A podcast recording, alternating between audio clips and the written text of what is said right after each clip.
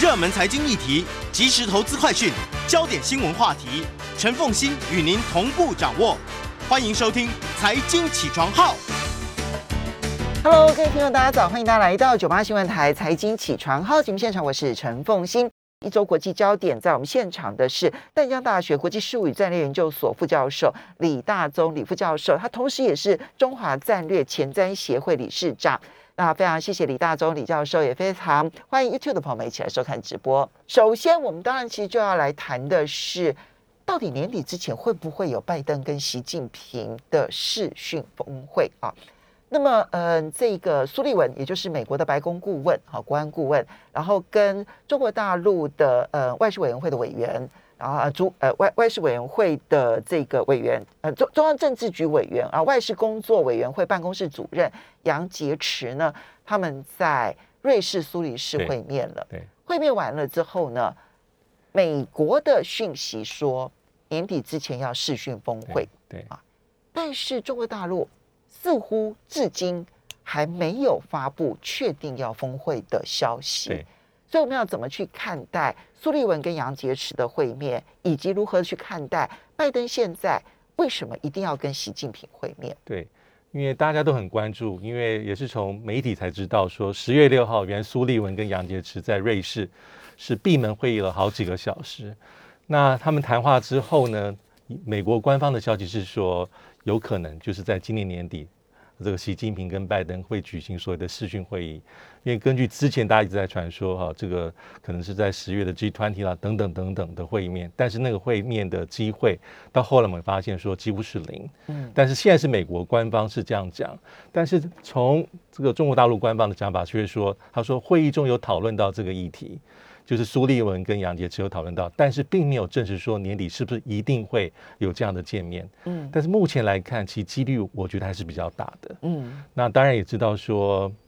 呃，因为这个元首的峰会，不管是实体或是这种视讯，其实他不会说突然跑出来，他应该要有一些前面的堆叠、铺陈，而且是要精心的设计，而且可能是之前的幕僚啦，或是类似像这样高阶的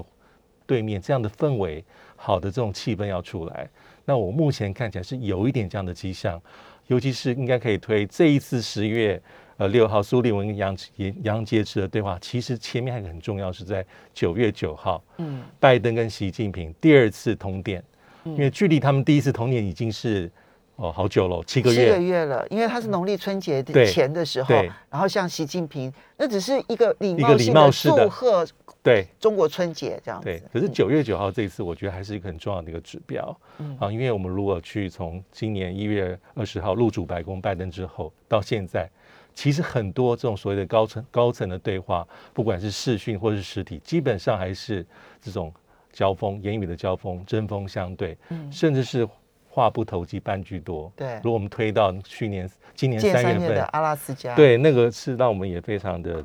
看到说，在镜头面前。双方二对二有这么激烈的一个谈谈话，而且很多是做给媒体或做给这个外在或做给自己内部的这个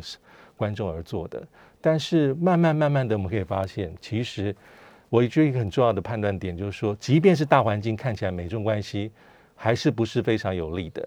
那即便是。整体的气氛可能没有那么好，但是我们细数一下，从今年一月二十号到现在，美中之间的这种高层的对话或会晤，其实从一月这个二月十号的第一次通电之后，刚才讲到三月十八、十九阿拉斯斯加、嗯，安克拉治这种对话是当然是针锋相对，然后还有六月十一号，其实布林肯跟杨洁篪有通电，嗯，然后七月二十八号，其实我们也看到美国国务院的第二号人物副国务卿雪曼到天津。他见了他的对手秦刚，就现在的中共驻美大使，还有也跟这个王毅有对话。嗯，那之后呢？这个八月二十九，布林肯跟王毅通电，然后九月九，习近平跟这个拜登二度通电。我的意思是说，即便是这样这样子，美中关系好像是剑拔弩张，但是这么不能说是密集，但是并没有缺席这种高层的对话。其实意思是说。就是一个重要的迹象跟指标，美中并没有到全面的对抗的状况就斗。而不破，完全是斗而不。破。这这个是一个最高的标准。对，嗯那还有就是这些对话一定是要精心的铺陈，气氛的堆叠嗯啊，他不可能说我要峰会，不管是视讯或实体，我马上就能。所以目前我们看到这样的迹象。那对比过去，其实拜登跟习近平的这次的假设会有，我觉得机会颇大。嗯其实它并不不能算很快，因为我们看看奥巴马当年是在一月二十，二零零九年一月二十号就任，他跟胡锦涛的这个碰面啊，一对一的峰会是在二零零九年的年底，奥巴马的亚洲行最重要的一站，嗯。北京跟上海，嗯。啊，等于说是第一年碰头碰到了。那之后呢，奥巴马跟习近平的状况，因为习近平时代是在二零一二年接，嗯然后奥巴马是在二零一三年六月，在美国的主导跟邀请之下，他们两个人在阳光庄园峰会，虽然是非正式的，但是见到面。嗯。之后呢，这个呃这个呃，川普跟习近平状况就是说，呃，川普是在这个二零一七年一月二十号就任，那二零一七年四月份，两个人已经在海湖庄园峰会。非正式的会晤，嗯而且年底川普就访问了美国，嗯所以以这次来看，其实川普就访问了访问了这个中国大陆，中国大陆，嗯所以目前状况来看，不并不能算是很快，而且中间我们看到很多很多的一些呃一些来来回回突变。对，嗯那还有一点我觉得也很重要，就是说，即便有这次峰会视讯，但是我们对比过去几任的美国总统跟中国大陆领导人的交手，其实还有一个很重要的问题没有解决，就是美中之间最重要的最高层级、战略层级的对话、嗯制度性对话，目前八字还没有一撇，这是比较特别的地方。因为我们知道美中之间过去在关系还可以的时候，其实有非常多的这种各式各样各个领域的对话管道。嗯那以最重要的这种战略层级来说，小布希时期有所谓的战略经济对话，对，那个是小布希时期他的第二任的财政部长，当时没错主导规划，是然后呢建立的中美之间、美中之间的经济战略对话。对虽然叫经济战略对话，但是那时候呢，他把呃小布希授予的层级其实是非常高的。。对。对那时候其实他们不止解决了经贸问题，他们其实对话的内容还包括了很多结结构性改革的问题。是嗯，那到了奥巴马，因为他新人新政，他所谓有一个叫做战略级经济对话，是两个轨道，对，一个是战略对话，一个是经济对话。那同时呢，在奥巴马执政时期，还增加了所谓的亚太安全对话、战略安全对话，都是很高层级的一个对话的渠道或管道。嗯那到了川普，我们印象很深。那川普因为一开始啊，在这个海湖庄园峰会之后，他跟中国大陆敲定了所谓的四大支柱，美中之间嗯四大对话的基础，包括呃外交安全、社会人文、网络执法，还有最后一个叫全面经济。嗯当然，我们也知道，在川普四年任内，其实这所谓的四大支柱跟美中之间的四大对话的机构，在在后面都是无疾而终。嗯但是不管如何，从过去这几任总统，其实会有这样高层的一个制度的对话，但目前为止都还没有。嗯所以照理说，我们下一步应该看，假设假设关系逐渐和缓一些，两个人能够一对一视讯峰会，拜登跟习近平，那接下来有没有可能去讨论这些议题？因为到目前为止都没有。嗯你看，在三月份阿拉斯加对话的时候，美国讲得很清楚，这个不是所谓的战略对话，嗯，也不是制度性的东西，对门都还没有。对。但是我觉得从今年下半年，他们还没有重新建立一个制度性对话的一个嗯趋势范围啊，就包那个范围方向，然后以及人选结构都都还还没有。没有。嗯但是我觉得有个地方很特别，就是我观察到，从这一次我们说这个视讯的对话，我觉得，呃，我们回顾拜登政府执政到现在这几个月，尤其是目前这几个月来说，有点稍微有点，我觉得有点改变的，因为一开始今年上半年。在整个六月以前，我们只要听到美方官员在形容中美关系，他会有一个标准答案，嗯就是竞争、合作、对抗。嗯，该竞争的时候竞争，该可对抗的时候对对抗。可合作的时候合作。但是这样的讲法，我觉得从今年在六七月之后，慢慢的这个所谓的三分法讲到现在，尤其在九月九号，拜登跟习近平已平经不谈对抗了。比较少，会你会出现会我们会发现一个关键字，双方有共通的字眼，很特别，就是说要避免两国的关系走向对抗，嗯是一个竞合的关系，而且会通常也会在讲到说，我们要让彼此的这个竞争关系不酿成冲突，而且要有效的去控管彼此的分歧，这是一个双方的一个比怎么讲一个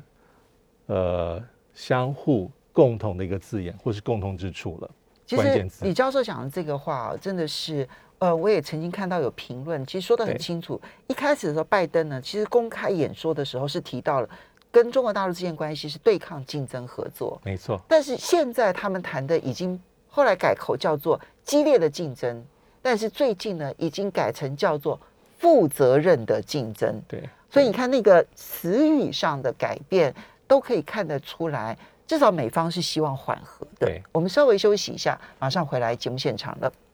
欢迎大家回到九八新闻台财经起床号节目现场，我是陈凤欣。一周国际焦点，在我们现场的是淡江大学国际术语战略研究所副教授李大宗李副教授，也非常欢迎 YouTube 的朋友们一起来收看直播。好，所以李教授刚刚你提到说，苏利文跟杨洁篪啊，他们在瑞士的这一个会面，其实从双方所公布的讯息来看，是有一点各说各话的、嗯啊。但是你去把时间拉长来看的话，其实从六月、七月，其实一连串你可以看到，至少美方用各式各样的方法，希望把那个通话的管道可以建立起来。对对那呃，而且口语上面也正在改变当中，从对抗、竞争、合作，到现在变成负责任的竞争跟合作。嗯，呃，这这差别非常的大，我们应该能够理解。对，那么同时呢，你也呃，但是他们现在要解决的问题是，怎么样重新建立中美之间可能战略对话的制度性安排？嗯，假设顺利的话，是有可能这样谈到。那我觉得还有这个指标，就是说我们看到上个月底联合国大会总辩论的时候，其实双方的，当然习近平是透过这个留录影，嗯但里面其实是保留一些弹性的空间啊，并不像一般大家预测说会直接发起攻击。嗯其实这也是个指标。那还有一个指标是在跟台湾议题相关。我们看到，大概在五月份的时候，这个印太事务总监在拜登政府这个坎贝尔，对，他也特别说嗯，不支持台湾独立。对，那很多的讲法，我觉得有一些是双方在往中间靠拢当中。虽然我们也非常清楚，美中之间其实还是有本质上的一个这个基本上存在战略互信的问题，因为制度不同，意识形态不同。但是在很多地方，其实你很难像我们彼此是个紧密的伙伴，甚至是盟友，是不可能。但是的确是这种对话的空间是比一开始，尤其是前半年，我觉得明显大了一些些，嗯所以值得要做进一步的观察。好，那如果年底之前真的会这个出现拜登跟习近平会面的话，你认为他们会谈什么？呃，大概有三个层次。呃，视讯对话，假设是呃拜登跟习近平，第一个是当然是美中之间双边的议题，第二个是比较是区域的议题，尤其是美国所认为的印太，包括很多是美国非常在意的，比如东海、南海等等等等。那还有是在全球层次的一些议题，嗯，啊，比如说气候变迁啊一些相关的，所以有双边的、有区域的、有全球的议题。那这些议题里面，有的是可以比较多的合作的空间，比如说全球议题，全球议题，或是在区域议题里面，包括像啊朝鲜半岛、北韩议题，嗯或是像伊朗这样的议题，美国跟中国大陆之间从过去其实一直都保有一定程度的对话跟沟通。那川普时期是如此，到了拜登时期，这样空间还是存在，而且可能更大一些些。嗯但是在一些双方长期是有一些争端的。摩擦的，其实也会还是会各说各话。比如说，中国大陆一定很在意台湾，嗯台湾议题，嗯啊，包括军售，还有美国对于台湾议题的一些陈述等等等等，啊，这些其实是也不是新的，也不是一天两天，这些还是会存在。这些议题到最后会如何谈，就要看是美国有求于中国的多，还是中国有求于美国的多。目前很多的一些分析里面可以看到说，在双方的这种视讯的会谈里面，看起来可能美国希望从中国大陆拿到的也多，也不比我们想的少，嗯，少一些。对，这一点我们就要来进入下一个话题。是拜登现在最大的困境其实都是在国内，其实不是在国际对啊。那么，而且他的困境就是在国会。对，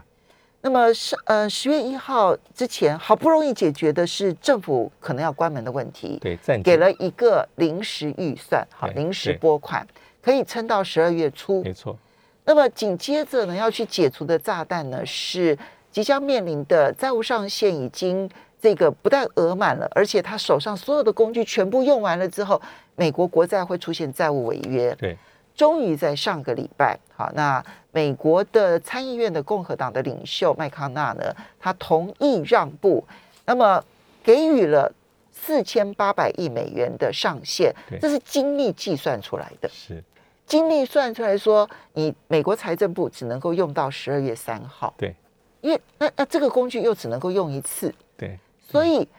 看起来十二月初，拜登就会同时要面对他到底能不能通过他所想要的预算，然后让政府不会关门，甚至于可以执行他要的基础建设跟社会安全问题。然后同时又要去面对的是债务上限，我必须要在十二月三号之前寻求一个大的突破，否则的话，那我随时都可能有债务违约的压力。怎么来看待？我觉得现在的确就像刚刚凤欣所说的，嗯，的确需要拆弹专家，而且目前大家都解决的都是一些燃眉之急，啊、比较治标，但是根本的议题可能都没有解决。啊，因为参议院这一次是十月七号，但是双方谈好，所以五十票支持，四十八票反对，它就是增加四千八百亿，而且真的真的就只能再用到十二月三号，它是暂时解决问题，但是还没有办法真正解决问题。那应该是在众院，应该是在今天嘛，美东时间十月十二号也会表决，预料会通过。应该会了。那拜登就会马上去做签对，因为众院的结构没有像参议院那么紧绷，这么紧绷，所以是没问题。所以这是下一步。那其实我觉得很特别的地方是在参议院这次呃这个两党在谈之前，其实拜登有非常强硬的讲话，他带有两次，而且是明明确是在攻击共和党。十月四号他他讲他说，川普前总统任内，美国增加了八兆美元的国债，是目前美国未偿还国债的四分之一以上。那如今共和党人居然要求说，他不愿意来提高债务的上限，来支付当时的支出，所以对拜登而言，他是用很严厉的字眼去形容。他说，共和党人这些行为是虚伪的、危险的、可耻的，你们不要挡路，要应该让我来解决问题。但是他第一次喊话，那十月六号又前一天又再一次的示警，两次示警。那这这些事情其实跟之前包括像这个财长耶伦的这个事情其实是一样的，只不过当时财长耶伦的事情是他举一些实际的数字，跟提出一些可能假设这个债务上限没有办法获得解决的话，对于美国经济跟金融造成的影响。我们上个礼拜也有谈过说，外界会有非常这个造成美国信心的危机，嗯，灾难性的后果，而且美国的信用可能会破产，嗯，啊，会有一些社会福利的津贴支付不出来，啊，经济衰退、失业率等等等等。那其实后果是很严重的，是很严重全世界都很影响重大。这对它是一个连锁因为全世界的债券投资者太多了，对对啊，而且美国国债又是全世界各式各样的债券当中的最大项，而且大家觉得最安全的。是你很有很多的投资工具是跟着美国国债的这一个值利率而衍生出来的，所以你一旦出现了违约，然后出现了剧烈的波动，全世界金融市场那会变成天下大乱。哦，那比强烈台风还要来得严重。那我现在的关键点是，经过了这一场暂时解除之后，美国国会的问题解决了吗？那么拜登到底能不能要到他要的预算？到底能不能够有足够的空间来施展这个债务上限的问题？之后会如何？我觉得基本上，目前美国目前最重要的政治问题还是政治的激化，这是其实长期的，而且是应该是说从呃不是川普，在奥巴马政府时期就已经浮现，就是双方能够妥协、能够沟通或模糊的地带在减少，那政治极化。这个议题是冰冻三尺非一日之寒，所以目前拜登目前面临到的状况，在国会就是如此。嗯我记得我们上礼拜有带有预测一下说，在危这个这个在危机的上限，那那时候我认为说是有可能共和党会在这边做小小的让步，对，但是摆在你眼前的这拜登这四大难题，他其实都没有完善的解决，这四大难题跟大家了解。就是政府关门，嗯。他也是紧急的这个这个这个拨款。拨款，也是暂解，也是只是到十二月初，基本上日期差不多。嗯。那这个债务危机也是，嗯。那还有两大法案，就是刚才风清所讲的，一个是基础建设，大概一兆一兆多，一兆二对，一兆二，另外一个就是社会支出的法案。但这这两项法案里面，其实共和党有自己的打量、考考量，跟自己的一些盘算，他们基本上是这个基础建设没有问题，可以接受，可以支持。嗯但是对于这个庞大的社会福利支出，它就是违背共和党人典型的主张。对他不希望这样做，而且他认为说是扩大，因为已经在做纾困，已经举债很多，再来做这些不应该。但是真正的问题对拜登而言是党内，嗯因为民主党内有带有两股势力，比较进步派的或是比较激烈的认为说这方面他是不能妥协，所以那三点五兆一分都不能让一。分都不能让，所以才会把这两议题卡在一起。所以照理说，他们当然也这些进步派的共这个民主党人，当然要支持社会这个基础建设的法案一点二兆，但是他把这两个东西挂钩之后，意思是说我不能让你先通过，嗯先通过之后，那我所在意的这些教育、儿童照顾、健保体系、医疗，还有气候变迁的这个庞大社会支出三点五兆的法案，我很怕就被白白的吃下去，牺牲掉就不可牺牲掉能通。过了。但是，所以目前是考验拜登拜登总统，因为嗯他、他认为有空间，嗯可以缩减社会支出法案，其实这四件事情是环环相扣的，环环相扣，环环相扣。就是你如果不能够解决那三点五兆的对的的争议，然后缩减到变成共和党跟民主党都能接受，对你就没有办法去解决你的政府关门的问题，因对为你的预算就很难过。对对那到最后你的政府关门的问题也没办法解决。那你政府关门的问题没办法解决，你债务违约的问题也没办法解决。环环相扣，这时候考验考验拜登。嗯那拜登基本上是把他啊在上任第一年的难题，把他的政治生命也赌在上面，因为这两法案都是列为是优先法案，对拜登政府是没有输的空间跟本钱，只要考验他协调还有斡旋的能力。嗯照道理说，总统美国总统的职位在过去是有些他的光环，嗯，那因为国会本来就不见得是你这个这个多数就是跟你同样的政党。那过去可能总统会用他的一些优势来制造成一些跨党派的联盟，根据不同议题。但是我刚刚所说，从奥巴马执政时期到现在，这样的空间其实在缩减当中，因为政治高度的激化和对立，嗯所以是更加考验总统的这个领导。到目前为止，其实我看到川普以及川普的支持者都已经非常的活跃了，然后呢，都开始只要共和党的人对于这个拜登的政策有稍微的让步或者是妥协，对他在党内就会遭遇到激烈的批评，这样子，川普代表然后去批评，所以宁因云应勿软啊，嗯，嗯，对，所以这个政治计划的问题恐怕还会有很长一，段时间。，是好，刚刚我们其实，在节目呃这个一周国际焦点之前，我先讲了这个诺贝尔经济学奖啊。那呃这一次的诺贝尔的和平奖，呃就你知道，他其实颁奖都是有他的，都是他有他的目标性意是义的哈是。他颁给了这一个菲律宾以及俄罗斯两位独立媒体人，然后呢都是专门这个以监督批评政府为原则的两位独立媒体人。我们要稍微休息一下，来了解一下这两位，其中一位是女性哦。对。欢迎大家回到九八新闻台财经起床号节目现场，我是陈凤欣。在我们现场的是淡江大学国际术语战略研究所副教授李大中李副教授。那也非常欢迎 YouTube 的朋友们一起来收看直播一周国际焦点。好，呃，李老师，诺贝尔和平奖颁奖给这两位这一个呃俄罗斯，然后以及菲律宾的媒体人。其实这理论上来讲，应该是这个国家的光荣了哈，但是它多多少少其实带有它讽刺的味道。嗯。怎么来看待？对，第一个我们讲说，呃，这次和平奖其实是它的出炉，其实很多人其实没有办法预测。我记得我们在节目中讲过说，有也许因为疫情，像 WHO 或是那些提倡疫苗公平分配的平台有可能，但这一次这关键，他给给了两个呃得奖者，一位是菲律宾新闻网站共同创办人兼执行长呃瑞萨，是位女性。那第二是给了俄罗斯独立报《新报》的总编辑穆拉托夫。那这两位的共同点就是捍卫新闻自由、监督政府。对，那英国《泰晤士报》他更直白，他说其实他们就是挑战俄罗斯普廷跟菲律宾杜特地的两个媒体或是两个记者，那非常明显。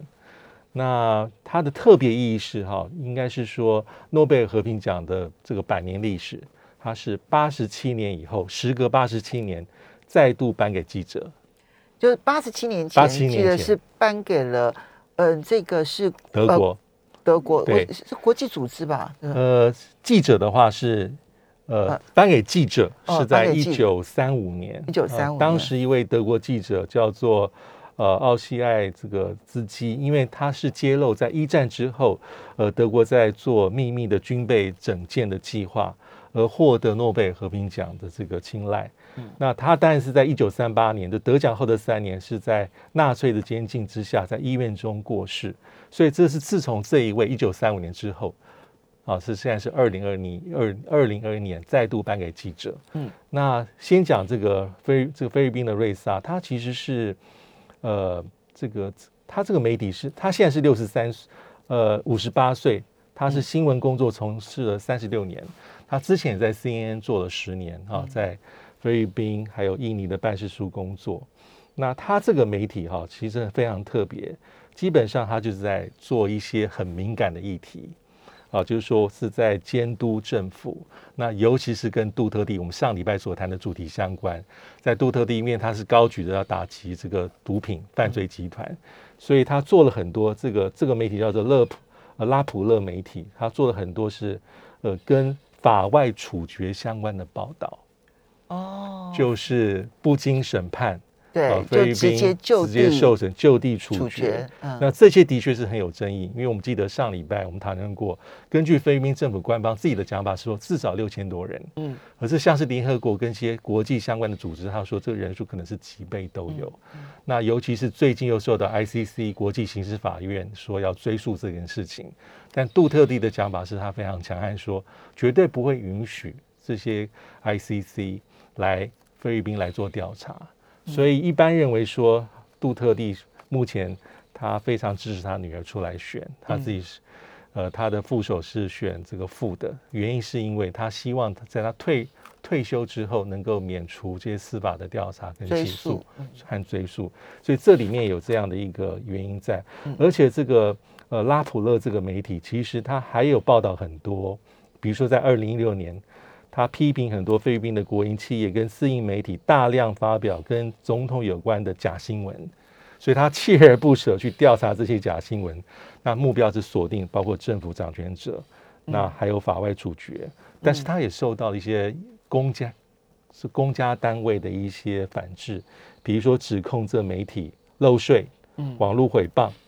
而且违反了宪法法律规定的外国资本持股的相关规定，所以他也受到很多的一些这个官方的一些反制或是追杀。嗯，那甚至官方这个官员说，你这个媒体基本上是在一天到晚散布假新闻。现在大家都用假新闻相互攻击的，这样子。对，嗯那瑞萨他的颁奖这个这个他获得的感言，他自己讲的是说，我这个奖品是奖项是给全世界所有的记者，嗯，他是这样说。好。对，嗯。那俄罗斯这位也是，但是如果国际不讨厌杜特地的话，他应该不能得奖。你只要去想他所做的这些事情，嗯，嗯，台湾也有很多记者在做。嗯，对好，OK，我们就好。这样讲到这边为止。好。好，来，那俄罗斯就是所谓的一个独立媒体叫《新报》的总编辑哈穆拉托夫，他年纪是六十岁，那他担任这个《新报》是一九九三年成立的，嗯。他担任这个呃独立媒体的总编辑长达二十四年，那他也是对一样跟刚才所讲的，他的重点都是对于政府啊、保持批判的角度，对于维权，所以他报道内容也很也很也很敏感，人权的、政府贪污腐败的、滥用职权的、选举舞弊的、警察非法逮捕，所以他在获知这个消息的时候，他他告诉媒体说，他以为他接到的这电话，但以为是假。以为是 以为是网络诈骗，但他马上就说我要把这个奖项献给我们的媒体。一九九三年创刊以来被杀害的六位记者还有公稿者，所以他把对象感。又指向了这个这个政府，隐所以约指向政府。他们所呃面对的压力，当然跟一般的压力很不一样。大他们面对的其实很多是生命的压力，对对不对？好，好，那呃，接下来我们再来看到的是南北韩恢复了热线嗯了。是这件事情其实它也很具有象征意义。是我们来看待，嗯是，因为这个应该是说去年六月份，哈、北韩当单方面宣布说我要切断的南北韩的热线，而且他炸毁位于开城的南北韩的共同联络事务所。他很戏剧 化，很戏他就直接把那一个栋大楼给炸毁了，这样子，然后让全世界都看到说，你看我为了断线，我断到把建筑物都给炸掉了，这样子对。现在就是一个表演，表演一个姿态。那今年七月份又恢复，嗯可是到八月份的时候，他又说，因为美韩要举行，而且大家早就知道年度的军事演训演练，他说我又再次把它关闭起来。那金正恩是在九月三十号表态说我要重新开放，那这个开放是在十月四号开始，上午九点。但是如果我们看这几个月的南北韩的议题，其实是目不暇接。嗯很多大大小小的动作，包括这个八月一号金宇镇对对北韩南北韩南韩有很严重的言辞的威胁。八月二十七号，IAEA 说啊，他发觉到这个要重新启动宁边的核子设施，还有九月份开始有好几次的飞弹试射，从今年从一月算到现在，大概至少六次，包括短程的、中程的，包括巡弋飞弹。那还有呢，更热闹的是文在寅嗯，南韩总统在九二三联合国大会上呼吁签署终战宣言，当时也是轩然大波。其实文在寅的这个宣布是重要的。对好，那当然，嗯嗯，文在寅他个人的出身背景，让他呢对于南北韩的最终的和平统一，其实他大概算是在呃南韩的政界当中啊最具有代表性，然后最具有积极性对的。对，他提了这件事情，惹怒了拜登啊。拜登连跟他见面都不肯见面，他的人已经到了联合国了哈，就到了纽约。然后呢，拜登其实也见了非常多的领袖，但他不肯见文在寅哈。你就从这里面可以看得出来，就是文在寅希望朝鲜半岛借由中战协议之后，接下来更进一步的可能走向不是非核化而已，那尽量的减少它的军事对立的这样子的一个这个可能性。因为他明年就要卸任了，所以他显然是要为他未来去定调对这样子的一个事情。但这件事情在南韩能成吗？北韩有回应吗？其实，在文在寅在讲话的当天，北韩的副外相他的回应是非常冷漠的。他是说，为时尚早啊，如果你们不改变对朝鲜的敌对政策，即使签订中战宣言也没有任何意义。这是九二三当天，但很快金宇镇在九月二十四号，他的口径就比较热络。他说是个有趣的提议跟好想法。嗯，他顺便提到了几件事情，有三个步骤了：中战宣言、共建共同联络办事处，还有高峰会。他把这三个都抛出来。那其实美国刚才凤清所讲到的，美国其实在官方上他没有很，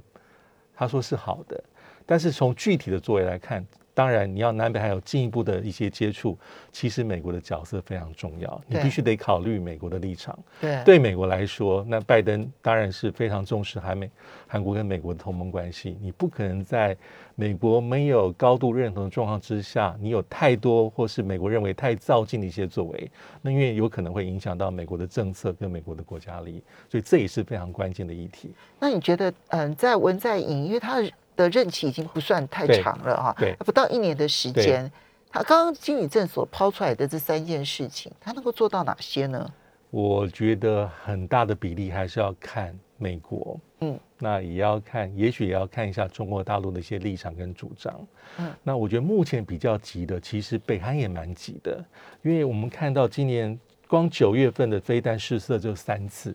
那包括美国自己的印太司令部的情报官员都说，发展核武跟这么多的动作，就是要引起拜登政府的重视，因为对北韩来说，拜登政府的北韩政策是不清楚的、是，不积极的。所以北韩现在最重要的所有的一切努力，就是要拜登看看我赶快来看看我这样子。我现在在这边这么捣蛋，你还不来关注我这样子？啊因为因为美国一直说我已经完成北韩政策的总检讨，但是到底内容是什么，外界搞不清楚，非常的模糊。他只是说我既不同川普，但我也不同于过去的奥巴马。但是目前政策到底是什么？What's that？其实葫芦卖什么药，北韩知道，想知道，大家也想要知道。好的，我们要非常谢谢李大中李大李教授带来的一周国际焦点。